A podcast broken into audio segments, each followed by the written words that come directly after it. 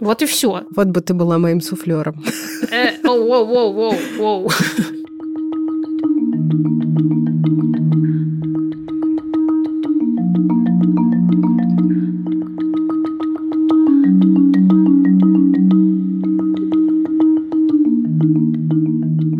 Привет всем! Здравствуйте. Можно еще сказать всем привет. Ничего не изменится.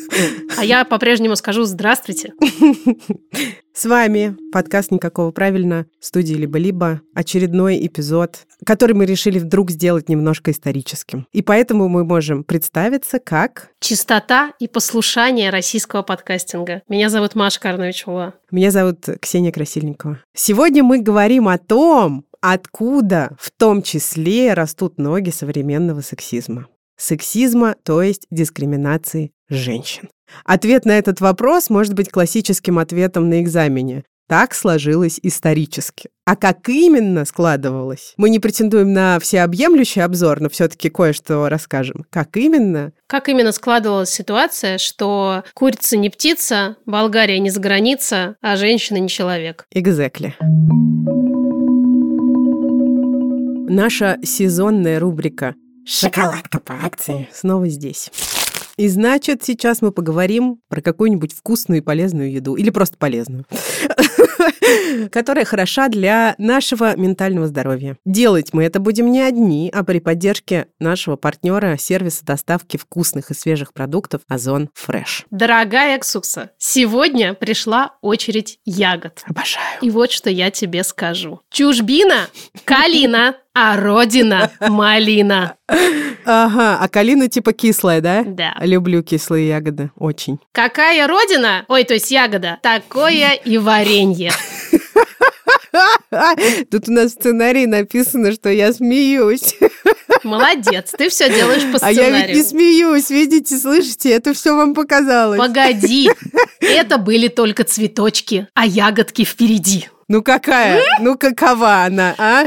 Многочисленные исследования показывают нам, что ягодки невероятно полезны, буквально для всего нашего здоровья. Применительно к ментальному здоровью можно сказать, ягоды содержат антиоксиданты много. Это такие специальные соединения, которые защищают наши клетки от стресса, а еще помогают нейронам легко и классно друг с другом общаться. И благодаря этому мы себя чувствуем и счастливыми, и умными. А если есть достаточное количество ягод в течение жизни, то есть шанс, что и в старости мы, как наши нейроны, будем легко и классно коммуницировать с миром. Потому что ученые утверждают, что ягоды способны уменьшать воспалительные процессы в организме. А эти, собственно, процессы часто ведут к разным неприятным штукам вроде нейродегеративных заболеваний, то есть деменции и прочих возрастных бед. Всякие исследования, как обычно ученые проводили, выяснили, что нужно заедать бургеры клубникой. Передам это своему сыну. Ну или калиной, если вы на чужбине. Потому что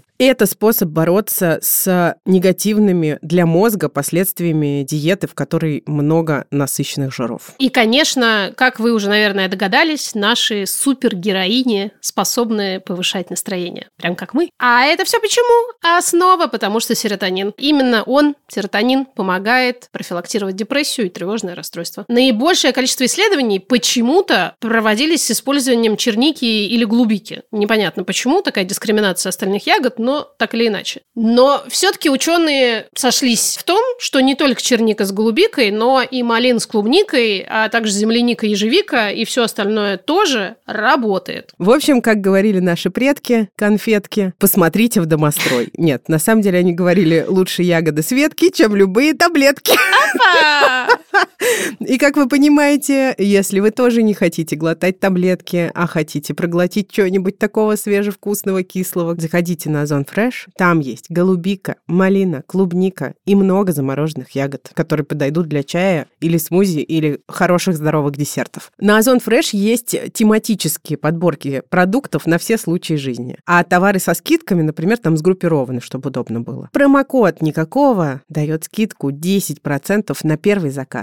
И действует на все товары из категории продукты. Промокод, ссылка и все подробности в описании выпуска. Представляешь, приходишь ты к психиатру, говоришь, слушайте, дайте мне, пожалуйста, антидепрессанты. А он тебе такой, лучше ягоды Светки, чем любые таблетки. Идите отсюда, с вас пять тысяч.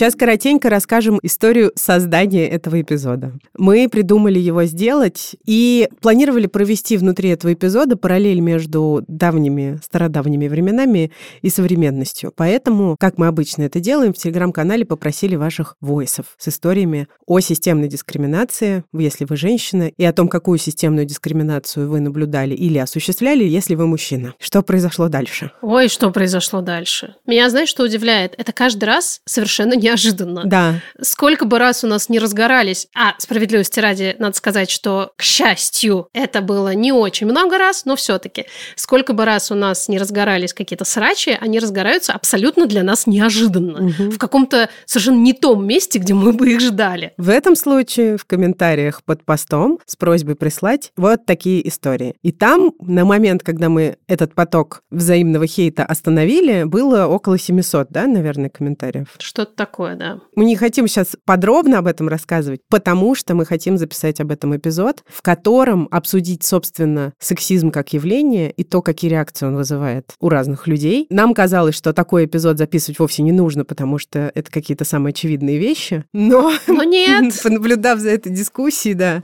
мы поняли, что это необходимо обсудить. Ждите. А сейчас домострой, культ прекрасной дамы и запреты для жен.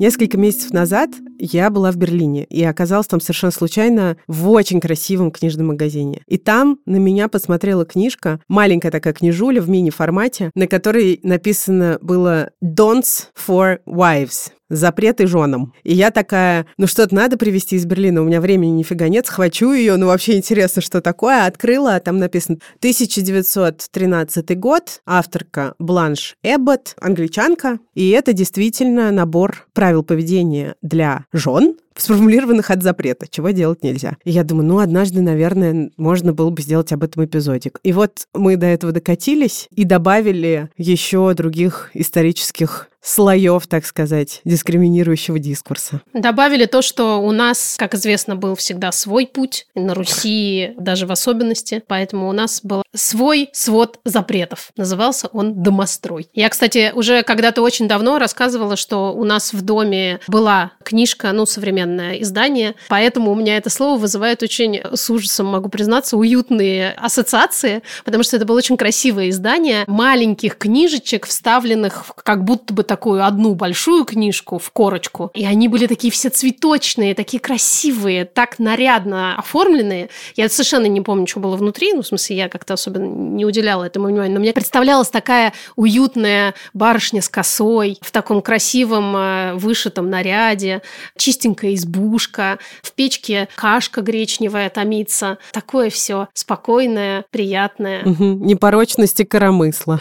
российского подкастинга. Да. В общем, что мы знаем о домострое? Это памятник русской литературы. Давно ли вы слышали эту формулировку? Давно. Давно. 16 век. Это сборник правил, советов и наставлений по всем направлениям жизни человека и семьи. Можно сказать, что это сборник народной мудрости, назовем это так, который был отредактирован вполне конкретными мужчинами с религиозным бэкграундом. Например, протопопом Сильвестром. Всегда любила слово протопоп. Что же, что же, домострой нам рассказывал о том, что должна и не должна делать женщина. Мне кажется, кстати, самая основная идея, которая пришла в наш сегодняшний век из домостроя, это как раз идея, что за ту самую, в кавычках, погоду в доме ответственна именно жена. И от того, насколько истово она будет соблюдать вот этот свод правил, будет зависеть счастье ее семейной жизни. Поэтому, соответственно, если счастья в семейной жизни нет, то виноват? Кто? Кто? Кто?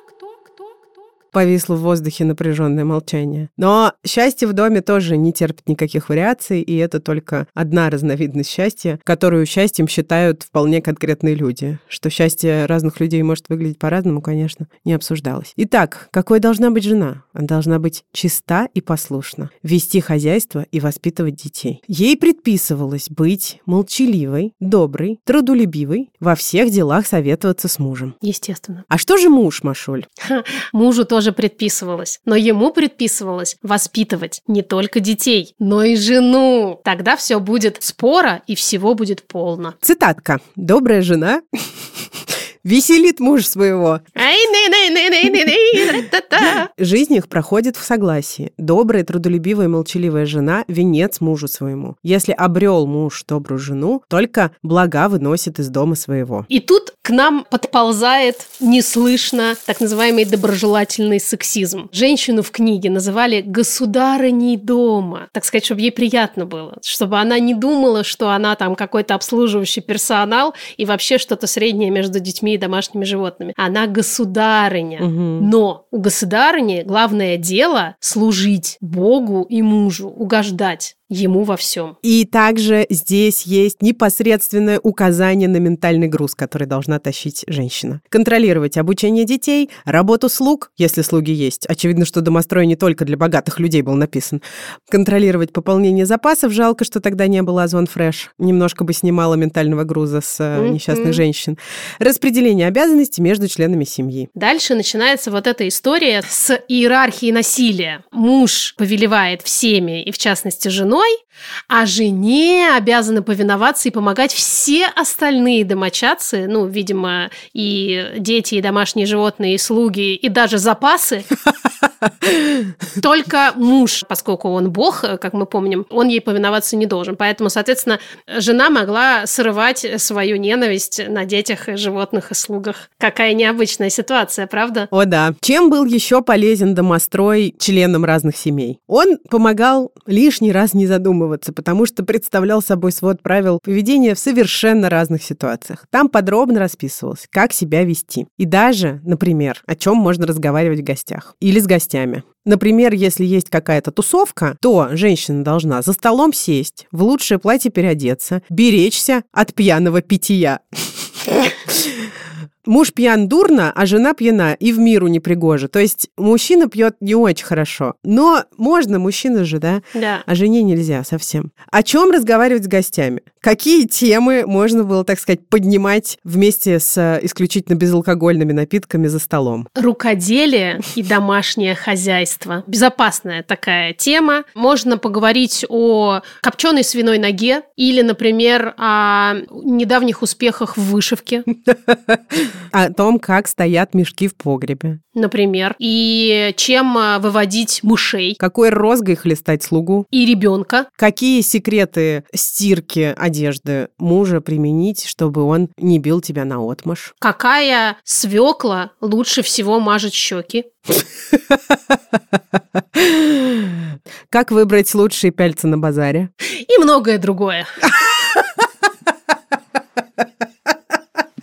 Мы могли бы сделать сейчас и набросать э, дизайн обложки глянцевого журнала «Домострой» образца 1548 года, но мы, пожалуй, остановимся. Но это еще не все, коллеги. Женщине нельзя было быть праздной и подавать слугам плохой пример. Все свободное от забот по дому время, а оно было вообще, да? Она должна проводить за рукоделием, потому что рукоделие это же не забота, это исключительно удовольствие Это отдых. для всех женщин. И разговор, бесцельный разговор, который не делает тебя лучшей хозяйкой или более качественной женой, считался грехом. Мы, Ксукс, с тобой такие грешницы. То есть у нас с тобой сейчас ни спиц в руках, ни пялец, ни даже иголки с ниткой банальной. Мы просто с тобой трепимся абсолютно бесцельно. А у нас там даже погреба с тобой нет, не то что мешков в нем. Среди прочего, в домострое нам говорилось, плохо, если жена блудит, бражничает, клевещет и общается с волхвами. В общем, все то, что мы делаем в нашей студии, а также за ее пределами. Постоянно здесь клевещем, Регулярно бражничаем, пропагандируем блуд, в смысле промискуитет и удовольствие. Но сами, конечно, так себе. Как вы уже знаете из нашего предыдущего эпизода, внеочередного. Но другим, да, разрешаем. Рекомендуем. С волхвами я еще не встречалась. В общем, за все это, Ксукс, нас бы с тобой в 16 веке учили бы, в кавычках. Причем не только на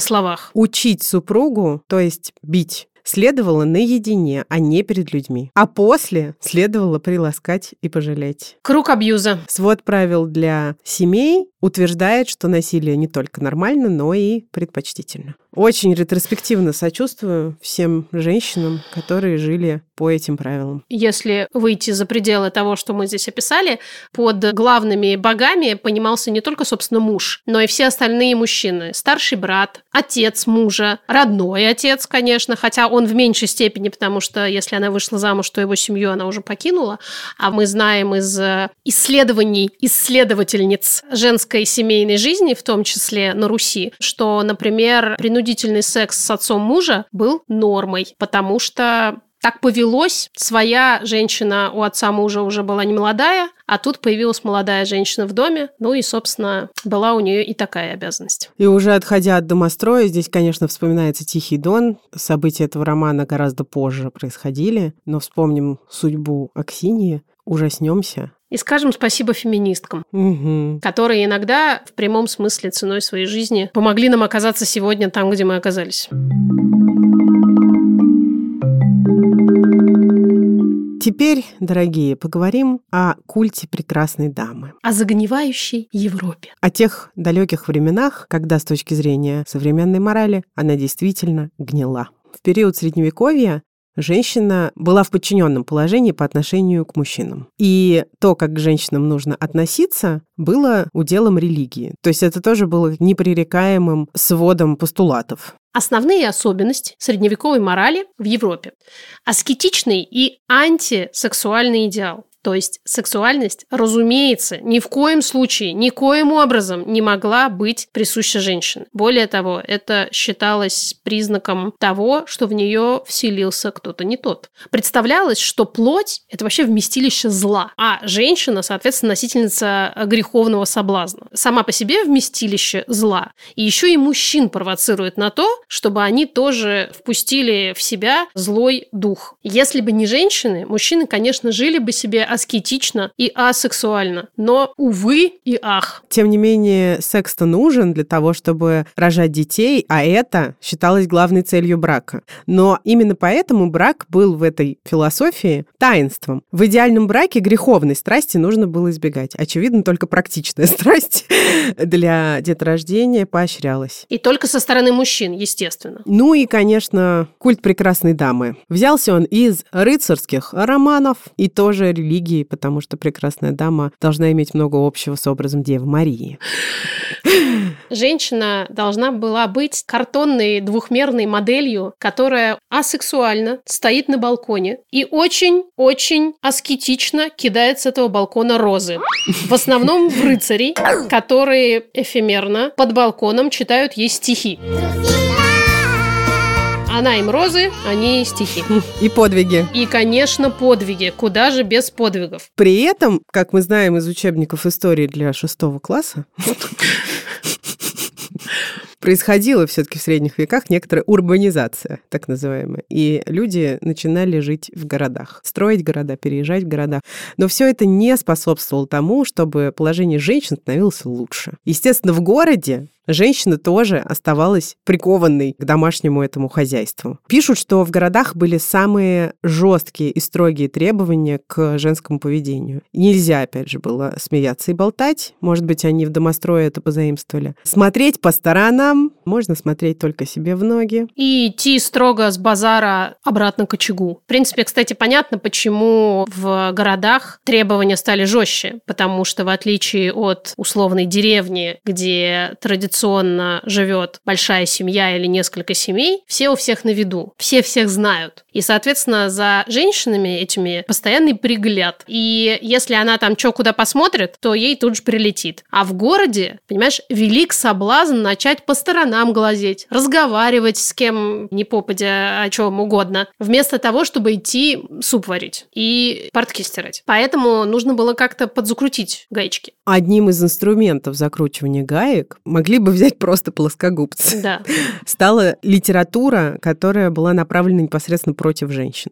Писатели, занимавшиеся художественной литературой, брали на вооружение церковные взгляды на вот эту греховную сущность женщины и порочность. Им приписывалась испорченность, слабости, недостатки какие-то дополнительные. Там утверждалось, что они болтливые, суетятся много, завидуют, глупые, спесивые и тщеславные. О, мы можем еще быть спесью и тщеславием российского подкастинга, очевидно. Да. А их пристрастие к моде и косметике может разорить их мужей. Я думаю, что это в значительной степени похоже на то, что сейчас есть во многих странах Ближнего Востока. Да. Мы несколько раз коротко это обсуждали. Очень страшно, что это существует в современном мире. И что у женщины просто буквально не только нет никаких прав, но и есть узаконенное насилие, самое разнообразное, вплоть до убийства. Я читала, что едва ли не единственной радостью в таких обстоятельствах для женщин остается покупка себе украшений, которых тоже не видно, потому что все должно быть покрыто. Но это хотя бы что-то, что может, видимо, принести эндорфинов. Да, еще, наверное, оставить какую-то толику агентности. Я слышала, что иногда под хиджабом скрывается невероятно модные наряды у женщин, что это действительно единственная отдушина нарядиться и, конечно, надеть на это сверху мешок,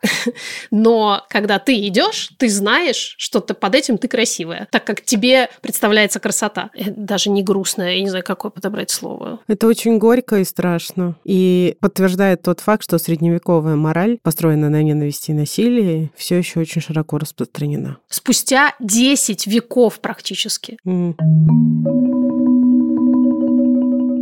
Снова у нас коллаб с коллабом. Коллаб – это сервис подбора умного персонализированного гардероба. Это когда вы получаете суперскую помощь стилиста и снимаете с себя огромное количество ментального груза, связанного с выбором одежды. С коллабом у вас будет осмысленный и легкий шопинг, который экономит, а не тратит время, нервы и деньги. Мы обещали рассказать, что такое fashion psychology. И fashion mindfulness, который придумала команда Collab. Ну, а раз обещали, рассказываем. Fashion psychology — это молодая наука. Она изучает связь стиля в одежде и личности того, кто эту одежду надевает. Например, по принципам психологии стиля не стоит одевать близнецов в одинаковые наряды, потому что людям с разным характером и темпераментом нужна разная одежда. Я скорее соглашусь с этим как человек из пары близнецов, которые до примерно 9 лет были одеты одинаково, либо в одинаковые вещи разных цветов, а потом при первой возможности сказали, можно мы как-то по-другому оденемся, не будем копировать друг друга. Но я не уверена, что это предписание подходит всем. Мгм. Когда мы выросли, я иногда очень э, предлагала Насте купить что-нибудь одинаковое и ходить так, как будто мы близнецы. Как будто настоящие. В общем, если шопинг это однозначно не ваше любимое занятие, знаете, вот эти все душные магазины, куча людей и бесконечное количество вешалок с непонятной одеждой, то коллаб для вас. Потому что это крутая возможность для тех, кому сложно определиться с выбором подходящей одежды и вообще не хочется тратить на это хоть сколько-нибудь заметное время. Всю эту неприятную работу за вас сделает стилист. Коллаб всего за 899 рублей. Подберет все, что вам нужно, положит в коробку и отправит курьером. Вы это все получите, достанете, примерите, и если вам что-то не подойдет, отправите обратно. Все подробности, как всегда, в описании обязательно прочитайте про коллаб. Это классно. Я бы воспользовалась, будь я в России. Итак, переходим к третьей части нашего обзора. Книжка Don'ts for Wives, которую я нашла в берлинском магазине. Она была написана, еще раз скажу, в Лондоне в 1913 году писательницей по имени Бланш Эбботт. Книга эта разделена на 12 частей. Характер, избегание разногласий, привычки, финансы, вечера дома, ревность, досуг, еда, наряды, гостеприимство, ведение хозяйства и дети. Причем, что характерно, в разделе «Дети» советов, точнее, не советов, а запретов, потому что каждый абзац этой книги начинается со слова «нельзя». Так вот, запретов, связанных с детьми, всего около шести или семи, очень мало. С детьми все можно? Не то, чтобы с детьми все можно, потому что это книжка для жен, да, она посвящена тому, как быть хорошей для своего мужа преимущественно. И, соответственно, в том, что касается детей, тоже нужно с оглядкой на мужа этим заниматься. Естественно. Но в риторике Бланш просто отсутствует хоть какое-то это упоминание о том, что материнство — это большая ответственность хотя бы. Ладно, как бы окей, можно не говорить о том, что это сложно. Предполагаю, что тогда такой взгляд вообще не мог существовать. Но ощущение по этим немногочисленным строчкам, что дети — это какая-то абсолютно само собой разумеющаяся, прилагающаяся к женщине штука. Естественно. Мы хотим просто поцитировать, может быть, мы даже почти не будем это обсуждать. Раздел «Характер». Если кажется, что любовь проходит, не занимайся нравоучениями. Лучше приведи себя в порядок и готовь вкусные ужины из любимых блюд супруга. Не жди, что мужчина будет смотреть на мир так же, как смотрит женщина. Не давай советах в областях, в которых разбираешься хуже мужа. Не позволяй мужу думать, что ты милая и добрая, но глупая. Если чувствуешь, что становишься ему неинтересной, развивайся. Абсолютный игнор того факта, что женщина может тянуться к знаниям вообще по каким-то другим причинам. Конечно. Только чтобы быть и оставаться интересной мужу. Не запускай себя, особенно с возрастом и если вы живете в деревне. Некоторые женщины, как коровы, меня поразило это сравнение, хотя оно в целом встречается, кажется, и сейчас. Не будь такой, держи тело и мозги в порядке. Как избежать разногласий? Первый же совет сразу нет. Сразу я отказываюсь просто, потому что непонятно, зачем вообще тогда жить в браке. Не говори, я же говорила! Не жди, что муж должен сделать тебя счастливой, когда ты при этом ничего не делаешь. Делай все возможное, чтобы сделать счастливым его, и это принесет счастье тебе. Ну, конечно, как иначе? Не спорь с упрямым мужем. Не буду. Старайся управлять мужем так, чтобы он это замечал. Конечно, управлять им надо, но пусть его друзья ни в коем случае не думают, что он подкаблучник. Эта мысль очень популярна, и по-прежнему я точно могу сказать, что мудрая женщина, она знает, как сделать по-своему, так, чтобы муж думал, что это он решил. Да, да, да, да, обожаю эту риторику. Раздел привычки. Это совсем не ниже твоего достоинства. Приготовь мужу тапочки. А надо и в зубах, интересно, приносить или нет? Он оценит твои старания, особенно холодным вечером, когда обует теплые домашние туфли, которые ты для него согрела Конечно, приготовь тапочки, в смысле нагрей их. Наверное, свалять тапочки Бланш не просила, а может и просила. Просто интересно, в разделе «Привычки» почему-то упоминаются именно тапочки. Раздел «Финансы». Никаких финансовых секретов от мужа. Все твои траты должны быть прозрачными. Но и муж не должен скрывать от тебя ничего связанного с деньгами. Вообще здесь довольно интересно в этой книге, сделаю отступление, что периодически встречаются советы, которые как будто опираются на человеческое достоинство женщин. Но вообще непонятно, как это сочетается со всем остальным. То есть ты ему греешь тапочки, но тратить деньги на себя или там перечить ему, быть недостаточно умной в кавычках в чем-то, ты права не имеешь. Прекрасно. Например, Бланш говорит нам, не забывай, у тебя есть право на собственные деньги. Ты заработала их как мать, жена и домохозяйка. Это ж просто что творится? Угу. Это ж просто феминистская идея. Что невидимый бесплатный труд должен быть оплачен, а следовательно не должен быть невидимым и бесплатным, говорила нам еще Бланшебот. Также в разделе «Финансы» нам предлагают не экономить на мужнином белье. Не ждать, что он будет надевать одно и то же исподнее дважды только потому, что счет за прачку выходит слишком большим. Я очень люблю слово «исподнее». И я тоже. Хороший очень. Такой яркий образ э, этой одежды представляется, как она выглядит прям. Бланш предлагает, что если стирать э, в профессиональных местах дороговато, ты можешь сэкономить на своей стирке или постирать сама. Так или иначе, трусишки должны быть чистые у мужа. У тебя не обязательно раздел, который называется несколько странно, но если подумать, то, наверное, разумно, что он здесь существует. Вечера дома. Потому что это, наверное, твое главное время, когда ты должна сделать мужу хорошо. Например, сделай ему хорошо тем, что не будешь досаждать бесполезной своей болтовней. Особенно, если видишь, что он очень устал. Не нужно постоянно разговаривать с мужем о детях. Не забывай, что в жизни есть и другие интересы. Очевидно, у него. Да-да, у тебя их не может быть. И, в общем, твоя задача как ты уже поняла, развлекать мужа вечером. Раздел «Ревность». Здесь все очень коротко. Пусть в доме появляются милые и красивые гости. Не ревнуй мужа к другим женщинам. Он должен любить тебя не потому, что не знает, как выглядят другие, а потому, что знает, но все равно выбирает тебя. Дерзко. Следующий раздел «Досуг». Нам предлагается подстраиваться под желание мужа, после чего мы, предположительно, должны удивиться, как много удовольствия мы получаем от этого отдыха. Не говори, что не можешь пойти куда-то с мужем, потому что тебе не с кем оставить детей. Найди кого-то, кто сможет за ними присмотреть. Вообще, я целиком и полностью поддерживаю эту мысль, только если искать нужно не мне. Раздел «Еда». Не забывай хорошо кормить своего хищника. Надо ему косулю принести. И на стол так хуяк. Извини, пожалуйста. Да. Не обсуждай с мужем проблемы, пока он не поужинал. Эта рекомендация встречалась и в других источниках. Тоже очень веселит. Потом, когда поужинает, тоже лучше не обсуждай. Не давай мужу не свежий хлеб, если он любит свежий. Ну и не давай свежий, если у него от него не сварение. Потому что, напоминаю, трусы тебе потом самой. Шутки про говно.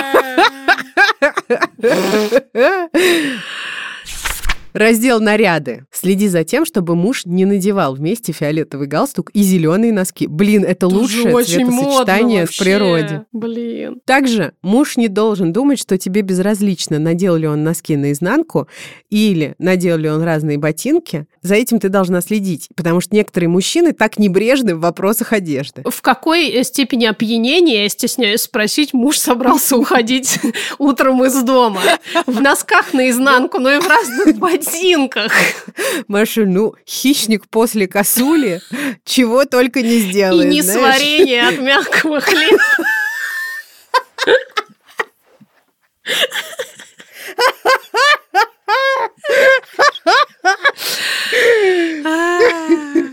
Да. Но не упускай возможности посоветоваться с ним о своем наряде. У мужчин прекрасный вкус.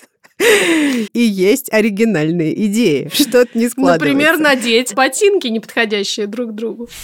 Раздел гостеприимства. Не отказывайся развлекать его друзей, когда они у вас в гостях, ссылаясь на то, что это хлопотно. Ничто так не ранит мужчину, как нежелание его жены развлекать друзей, которых он привел. Ёкало Я прошу прощения. А что его не ранит отсутствие косули или... Или правильного хлеба? Или грязные трусы. То есть сходила за косулей, принесла ее своему хищнику и его друзьям-хищникам, которые тоже собрались этим вечером у вас. И обязательно проверь, вывернуты ли у, ню- у них у всех носки на правильную сторону. Это можно сделать одновременно с тем, как ты будешь греть им тапочки. Друзья, дорогие гости, покажите мне ваши носки. Я надену на них теплые тапочки. Зато отлично справилась с задачей развлечь, понимаешь, друзей мужа, правда же? точно. Короче, гостей проводили. Возвращаемся к ведению хозяйства. Раздел ведения хозяйства. Не держи дом в кристальной чистоте, когда муж боится Опа. лишний раз оставить газету не на том месте. Редкий мужчина наделен таким же чувством порядка, как женщина. Они по природе меньше заботятся о порядке и чистоте в доме. То есть ты еще можешь быть виновата не только в том, что ты держишь дом в чистоте, потому что это по твоей природе, но тебе нужно некоторое количество бардака оставлять для того, чтобы не ущемить своего мужа тем фактом, что, оставив газету, он нарушит идеальную чистоту этого дома. О! Пусть твой дом будет немножечко подзасран. Чуть-чуть. Постираешь, если что!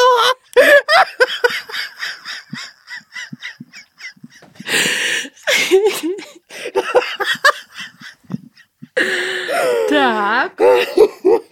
Ну что ж, И вот, значит, когда ты выпроводила гостей, убрала все за косулей, убрала остывшие тапочки, убрала все, что произошло после несварения из-за свежего хлеба, постирала трусы, соответственно. Не говори, пожалуйста, что готовить мармелад дома – это потеря времени. Твой муж и дети любят именно твои сладости. В общем, делай все возможное, чтобы сделать счастливым своего мужа, и это принесет счастье тебе. Да. Держи, держи, дорогая, много счастья. Ну и про детей пара слов, да. Не загружай мужа занятиями и общением с детьми. Это просто не по его природе, да, понятное дело. Абсолютно. Пусть твоим девизом будет все хорошо в меру. Вот как подзасранность дома, например. Вот еще интересно, как женщины будут определять нужную степень подзасранности? Ну. Мы же предполагаем, что они не очень интеллектуально развиты, и им нужно развиваться больше, чтобы Ну оставаться это же по интересным. природе. Просто все Ну так да, вот да. как-то вот раз, раз, раз, раз, и все, и мармелад готов. Короче, не жалей, дорогая подруга, о всем том времени, которое ты провела за воспитанием и взращиванием детей. Потому что, давай будем честными, какие у тебя были альтернативы. Ты готовила новых граждан своей страны, а это самая важная миссия на свете. Пока мы все это читали, мы вдруг вспомнили, что забыли. Представляете? Есть такая нашумевшая несколько лет назад, потому что очень популярная в интернете штука, отрывок из книги по домоводству, изданной в 60-х годах в СССР. Я сейчас в ходе краткого ресерча узнала, что, может быть, это вовсе не в СССР, а в США было издано, но как бы ни было, некоторый свод правил, многие из которых, возможно, вы помните. Кстати, эти правила часто перекликаются с тем, что мы уже обсудили и с домостроем, и с запретами для жен, и с прекрасными дамами.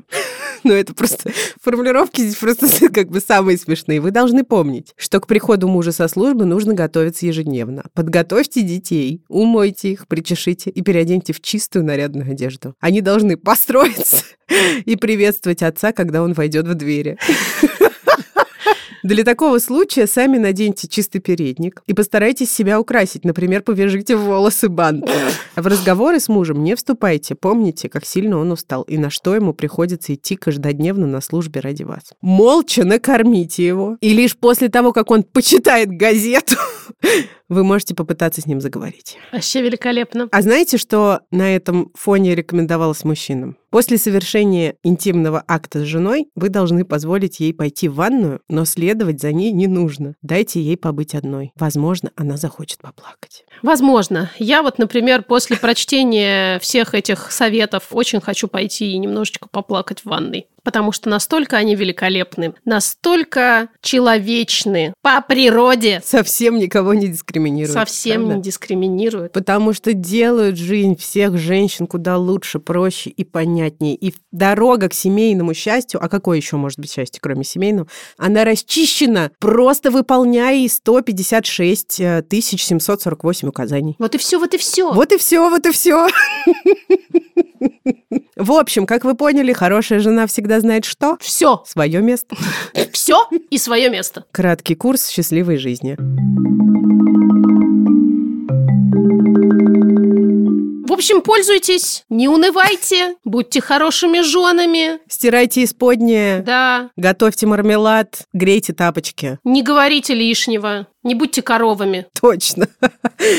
Не забывайте осыпать, когда нужно кого-нибудь с балкона лепестками роз. Главное, делайте это аскетично и асексуально. И ухаживайте за скотиной. Обнимаем вас, дорогие государыни дома, дорогие прекрасные дамы и лучшие жены своих великолепных мужей. Нам осталось сказать, что этот эпизод мы не сделали бы точно, если бы не Юлия Стреколовская, которая провела значительную часть ресерча. Она настолько многорука. Я даже не знаю, как это описать. Возможно, кое-кто из авторов сегодняшних книг мог бы с этим помочь. Юра Шустицкий, наш саунд-дизайнер и звукорежиссер, и Наташа Полякова, художница, которая все это иллюстрирует гениально. Которая нам обязательно нарисует какую-нибудь прекрасную даму на обложку этого эпизода. Это подкаст «Никакого правильно» студии «Либо-либо». Мы, Маша Иксукса, будем здесь через неделю. Спасибо, что послушали. Ждите новых срачеемких тем. Они будут. Пока-пока. Мы вас обнимаем. Пожалуйста, не слушайте. Понимаете, откуда ноги растут. Ставьте под сомнение всю эту пургу. Обнимаем вас, дорогие, спесивые, тщеславные женщины. Пока-пока. Пока. Мне